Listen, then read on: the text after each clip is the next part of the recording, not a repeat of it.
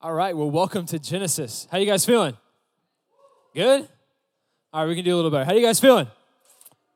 Yeah, that was a little better. All right, well, my name is Mike, and uh, I'm the pastor here. And at Genesis, we believe in having open doors and open hearts. And so I hope that when you came through the door tonight, that you felt welcome, that you felt comfortable, that you felt invited. And I also hope that you came with an open heart because you've been prayed and prepared for it. So we're glad you're here. Uh, this month at Genesis is already been great. Uh, last week we had an amazing night of worship. Were you guys here for that? Many of you were. Yeah. And so we actually got to, to debut a song that we wrote last week, and then we, we just did it again. And so that's amazing. And so this month has been awesome. And, uh, and so as we continue this month, we've got some more things that we are rolling out for you this year uh, and as, as, we, as we begin 2019. I believe, I believe attending church is highly important for a follower of Jesus. Uh, and, and, and whether that be here on a Tuesday or a Sunday service somewhere, wherever you go, or both. Uh, but however, I, I, believe that following Jesus demands more than just one church service uh, or a church service once or twice a week. And so, you know, we have our Tuesday night services that, you know, we, we want to make as excellent as possible and as awesome as possible. And, and we love Tuesday nights. But for this year, we wanted to give you opportunities to grow your faith outside of this room this year. And so tonight, before we get into the message, I wanted to talk to you about one of those opportunities. So, for a young adult uh, that is, that is following Jesus, one of the best things for you is to be discipled. One of the best things for you as a young adult following Jesus is to be discipled, to have someone take you under their wing, to have someone mentor you, give you advice, and show you what it's like to follow Jesus, not just in your late teenage years or in your 20s, but what it looks like to follow Jesus for the long haul.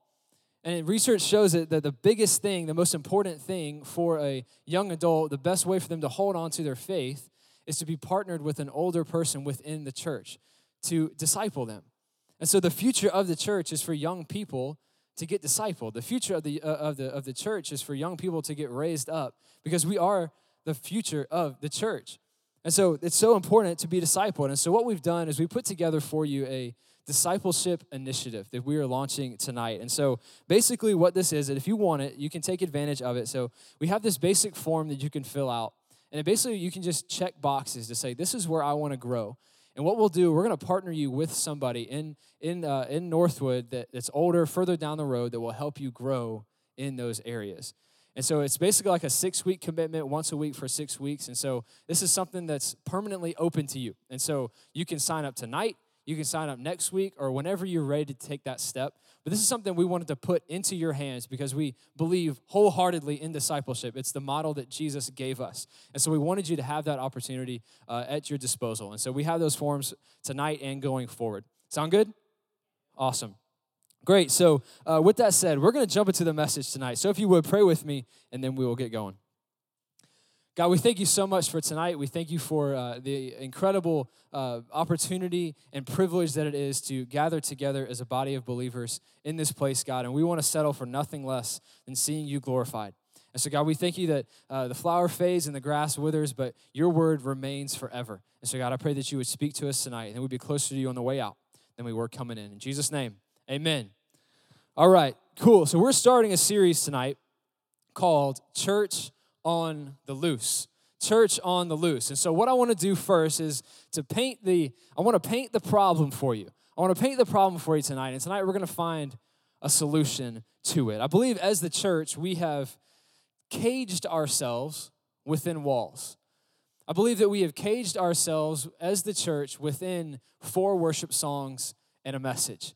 I believe oftentimes as the church, we have caged ourselves within the pastor's faith that we're content with coming and going to church. We're content with coming to church to check off the box. We're so easily stuck in the mud of going through the motions. You, would you guys agree that you feel this way? Oftentimes, like, man, there's got to be more to this whole following Jesus thing than just coming to church. Would you guys agree? And so we have contained the, the church and you know and with the best intentions not nothing that we try to do on purpose but a lot of times we contain the church to a time and a place and a location. When God wanted it to be so much more. He wanted us to be a body of believers, a body of like minded people that are united with one purpose, and that's to see the fame of Jesus reach the ends of the earth. And so we've, we've settled for something so small when God wants it to be so much more. And so when we concentrate more on the idea of church, more than we do instead of uh, being the church, what we have done, we've put ourselves on short leashes when God wants us to be on the loose. We have settled for something so small. And so, as followers, we, uh, followers of Jesus, we often live our lives like we're contained in this Christian zoo. We're contained in this Christian zoo called church sometimes when God wants us to be in the wild. I know at uh, Yellowstone National Park is famous for telling people not to feed the bears. And the reason they tell them not to feed the bears is because when, when humans start feeding the bears, the bears start to become dependent on the food that the humans give them and not dependent on their ability to feed themselves. And so when people feed the bears, the bears die. The bears starve when people feed the bears. And so when people, uh, and in the same way, you know, we get so used to coming to church to be fed that we haven't learned to feed ourselves. And if we were left to, we'd starve. Listen to this quote by Dorothy L. Sayers. This is a quote that I'm probably going to say every week of this series because I love this. She's a Christian writer from around the same time as C.S. Lewis and uh, J.R.R. Tolkien, who wrote Lord of the Rings. This is what she said. She said, We have efficiently pared the claws of the Lion of Judah, talking about Jesus, certified him meek and mild, and recommended him as a fitting household pet for feeble priests and religious old ladies. In other words, we've taken the Lion of Judah, this all powerful, all knowing, all present, untamable God, and we've treated him like a house cat.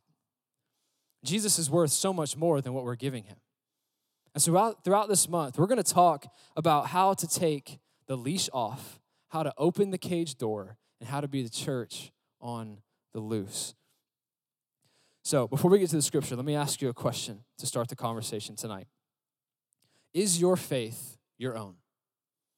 We just got done painting the picture of the problem. Tonight, we're going to talk about one of the solutions, and that starts with that question Is your faith your own?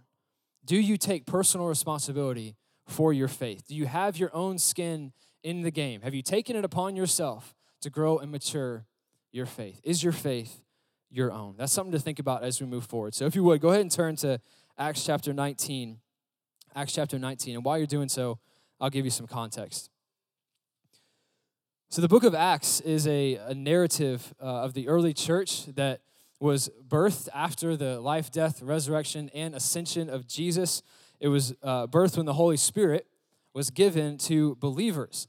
And at this time, the, the gospel was spreading quickly, uh, and the church was growing quickly. And so when we pick up the story in Acts chapter 19, the Apostle Paul has been traveling around, and he's actually in a place called Ephesus, which he, you know, he would write to them in the, the letter to the Ephesians.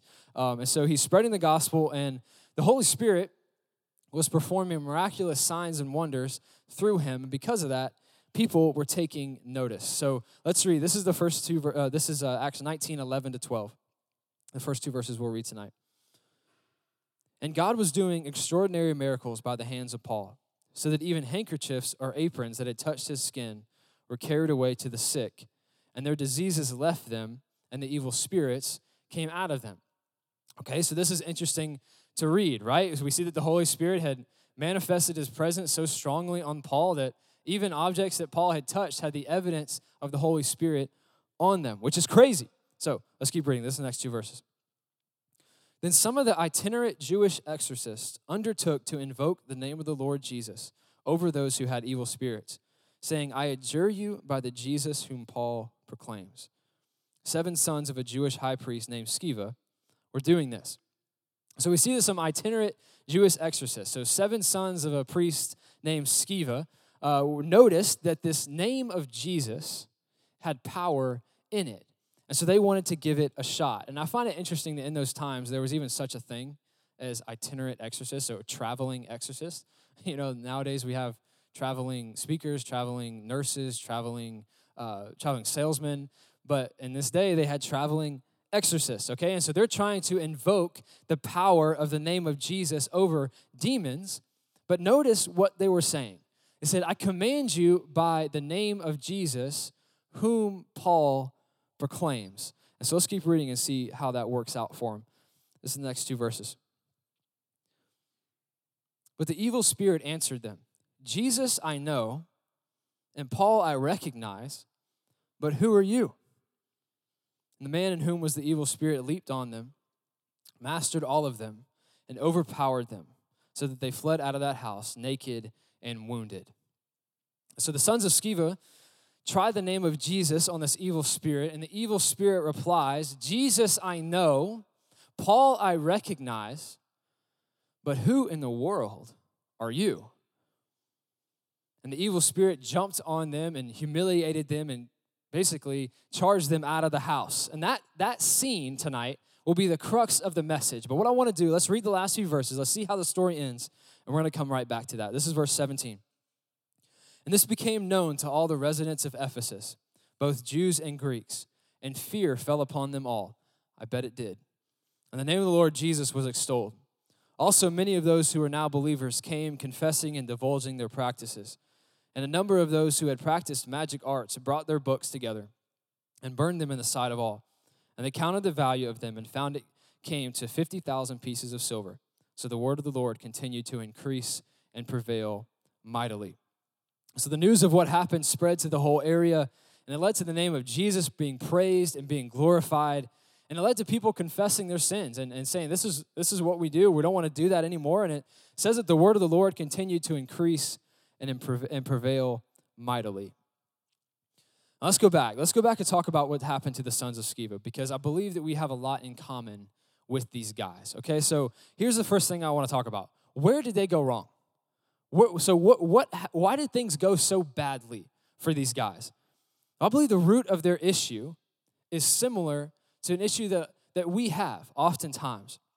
They were trying to get rid of this evil spirit, and what did they say? They said, I command you by the Jesus whom Paul proclaims.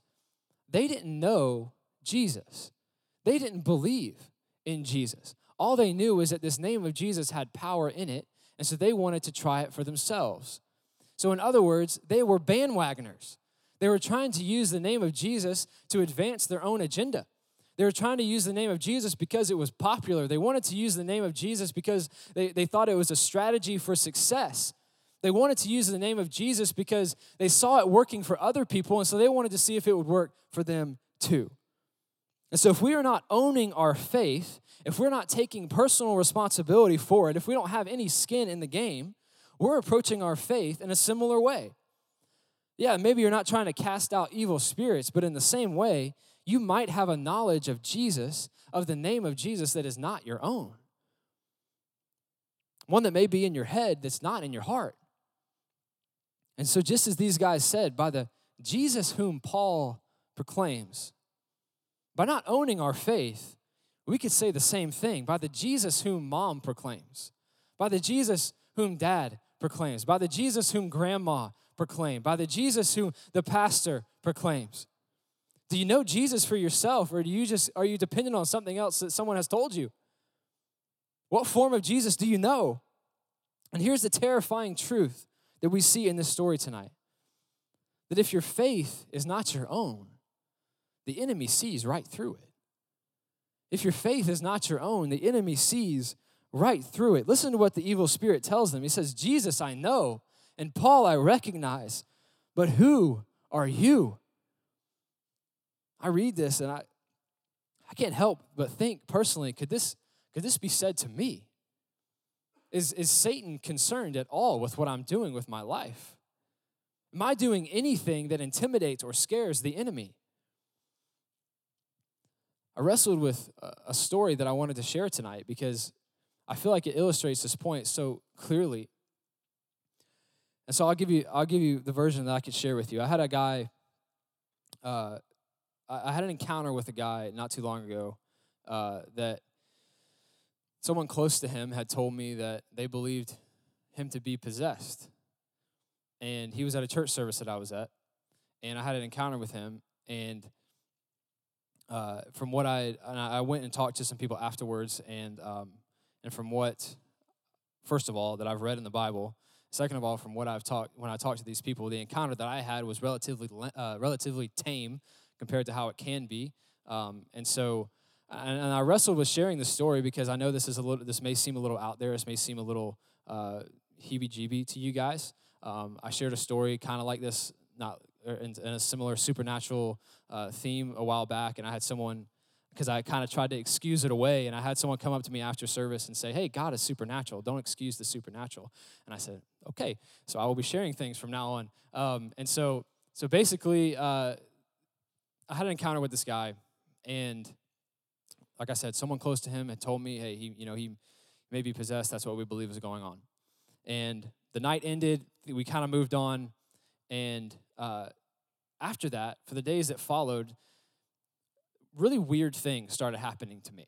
And I, I can't go into like too much detail, but basically, I had uh, I got I really freaked out at my house one night, and then another night I had a, a certain dream, and then the, uh, another night I had a third or a second dream that I'll, I'll share with you. I basically was laying in my laying in my bed, and I felt these arms coming around and trying to grab me and pull me down.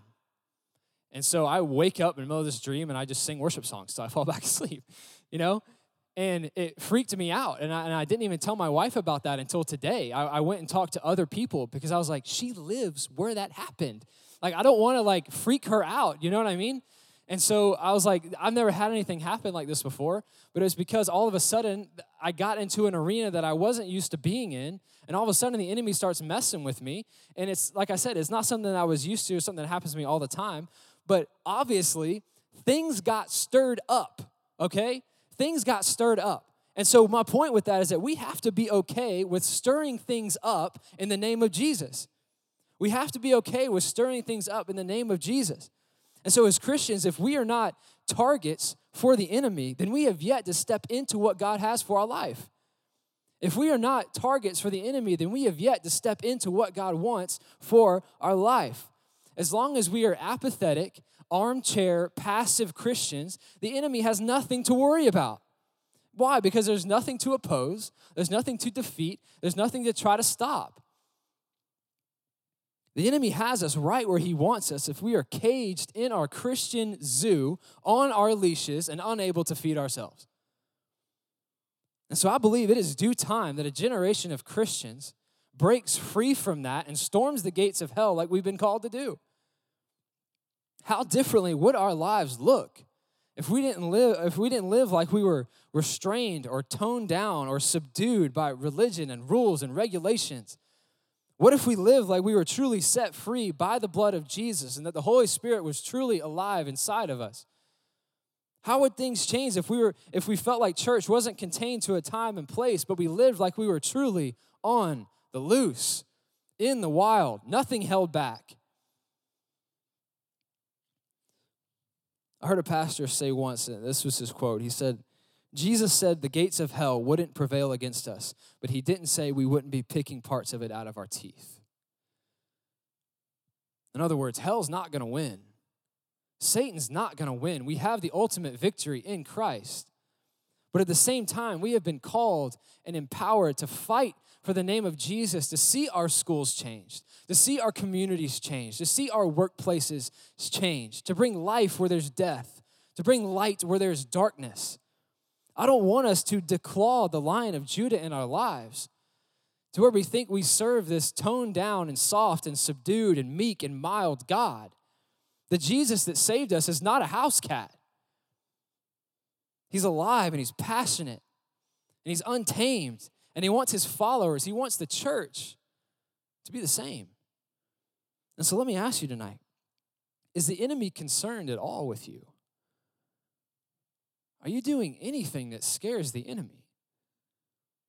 If you spent your whole life caged up and fenced in, tonight's the night to make the decision to own your faith could he say to you, man, your mom and your pastor and your dad and your grandma, all of them I know and recognize, but who are you? What have you done? I would encourage you to resolve in your heart tonight that your walk with Jesus isn't on the shoulders of your parents, it isn't on the shoulders of your grandparents, and it isn't on the shoulders of your pastor. It is on your shoulders. Nobody can take your place in the kingdom of God, and nobody can have a relationship with Jesus for you. You've got to own your faith. So I wanted to end tonight on a, uh, a clear illustration of this for you. Uh, we're all familiar with going shopping, right? Any girls like to shop? Guys like to shop? So we're familiar with going shopping, getting new clothes. Uh, you you get you know you, you go and you try something on you go to the dressing room, whatever you do, find your size. You go in, you try it on, you like it, and you're like, okay, I'm gonna buy it. And so you go up to the counter and you give them the money. You get the item. You know, you make the transaction, and then you can always return it, right? If if if something changes, you can always return it, as long as what you leave the tags on, right? As long as you leave the tags on, all for the sake of convenience and stellar customer service. So I went, I went uh, shopping today, and I bought a new shirt to wear tonight. And uh, it just so happens that I left the tags on, and uh, and so that means I could take it back, right? If it doesn't fit, I could take it back. If I decide, nah, it's not really in style anymore, I could take it back. Or maybe I don't really look as good as I thought in it, so I can take it back. Or, you know, I'm just not sold on the color. I can take I can take it back. Isn't it so true that we treat our faith like this? That man, if I think, okay, if I think it's no longer in style for me to follow Jesus, I'll just I'll just take it back. And man, if I if I change my mind, I can take it back. If if I all of a sudden feel like, man, things are getting a little hard, I can take it back. Or if I feel like, man, you know, I just don't feel it anymore. My feelings aren't there anymore. I can just take it back. That's not what Jesus died for. Jesus didn't die for your convenience to say, oh, yeah, I'll have my faith when it's convenient. I'll have my faith when it's comfortable. I'll have my faith when it feels right. And when I'm not, when I'm not feeling it, when I don't feel like I'm, oh, I didn't wake up on the right side of the bed this morning, so I'm just gonna set my faith to the side. That's not what Jesus died for. He died for you to take the tags off your faith and rip them off. Own your faith. There's no taking it back. When Jesus went to the cross and he died a sinner's death after he lived his perfect life and rose again, he owned our sin. He didn't die for us to be held back. He didn't die for us to be caged in or to piggyback off the, off the shoulders of our parents' faith. He wants us to own our faith in Him. And so maybe it's time we rip the tags off our faith tonight. To say, come hell or high water, for better or for worse, in sickness or in health. God, I'm all in. Have your way in my life. I'm not taking back my faith. Even if my feelings change, even if culture changes, even if sometimes I don't feel like it, I'm not taking my faith back. I'm following Jesus wherever it takes me. And thank God for those who have introduced us to faith in Jesus. But it is time we grow up and own our faith for ourselves. Let's own our faith. Stand up with me.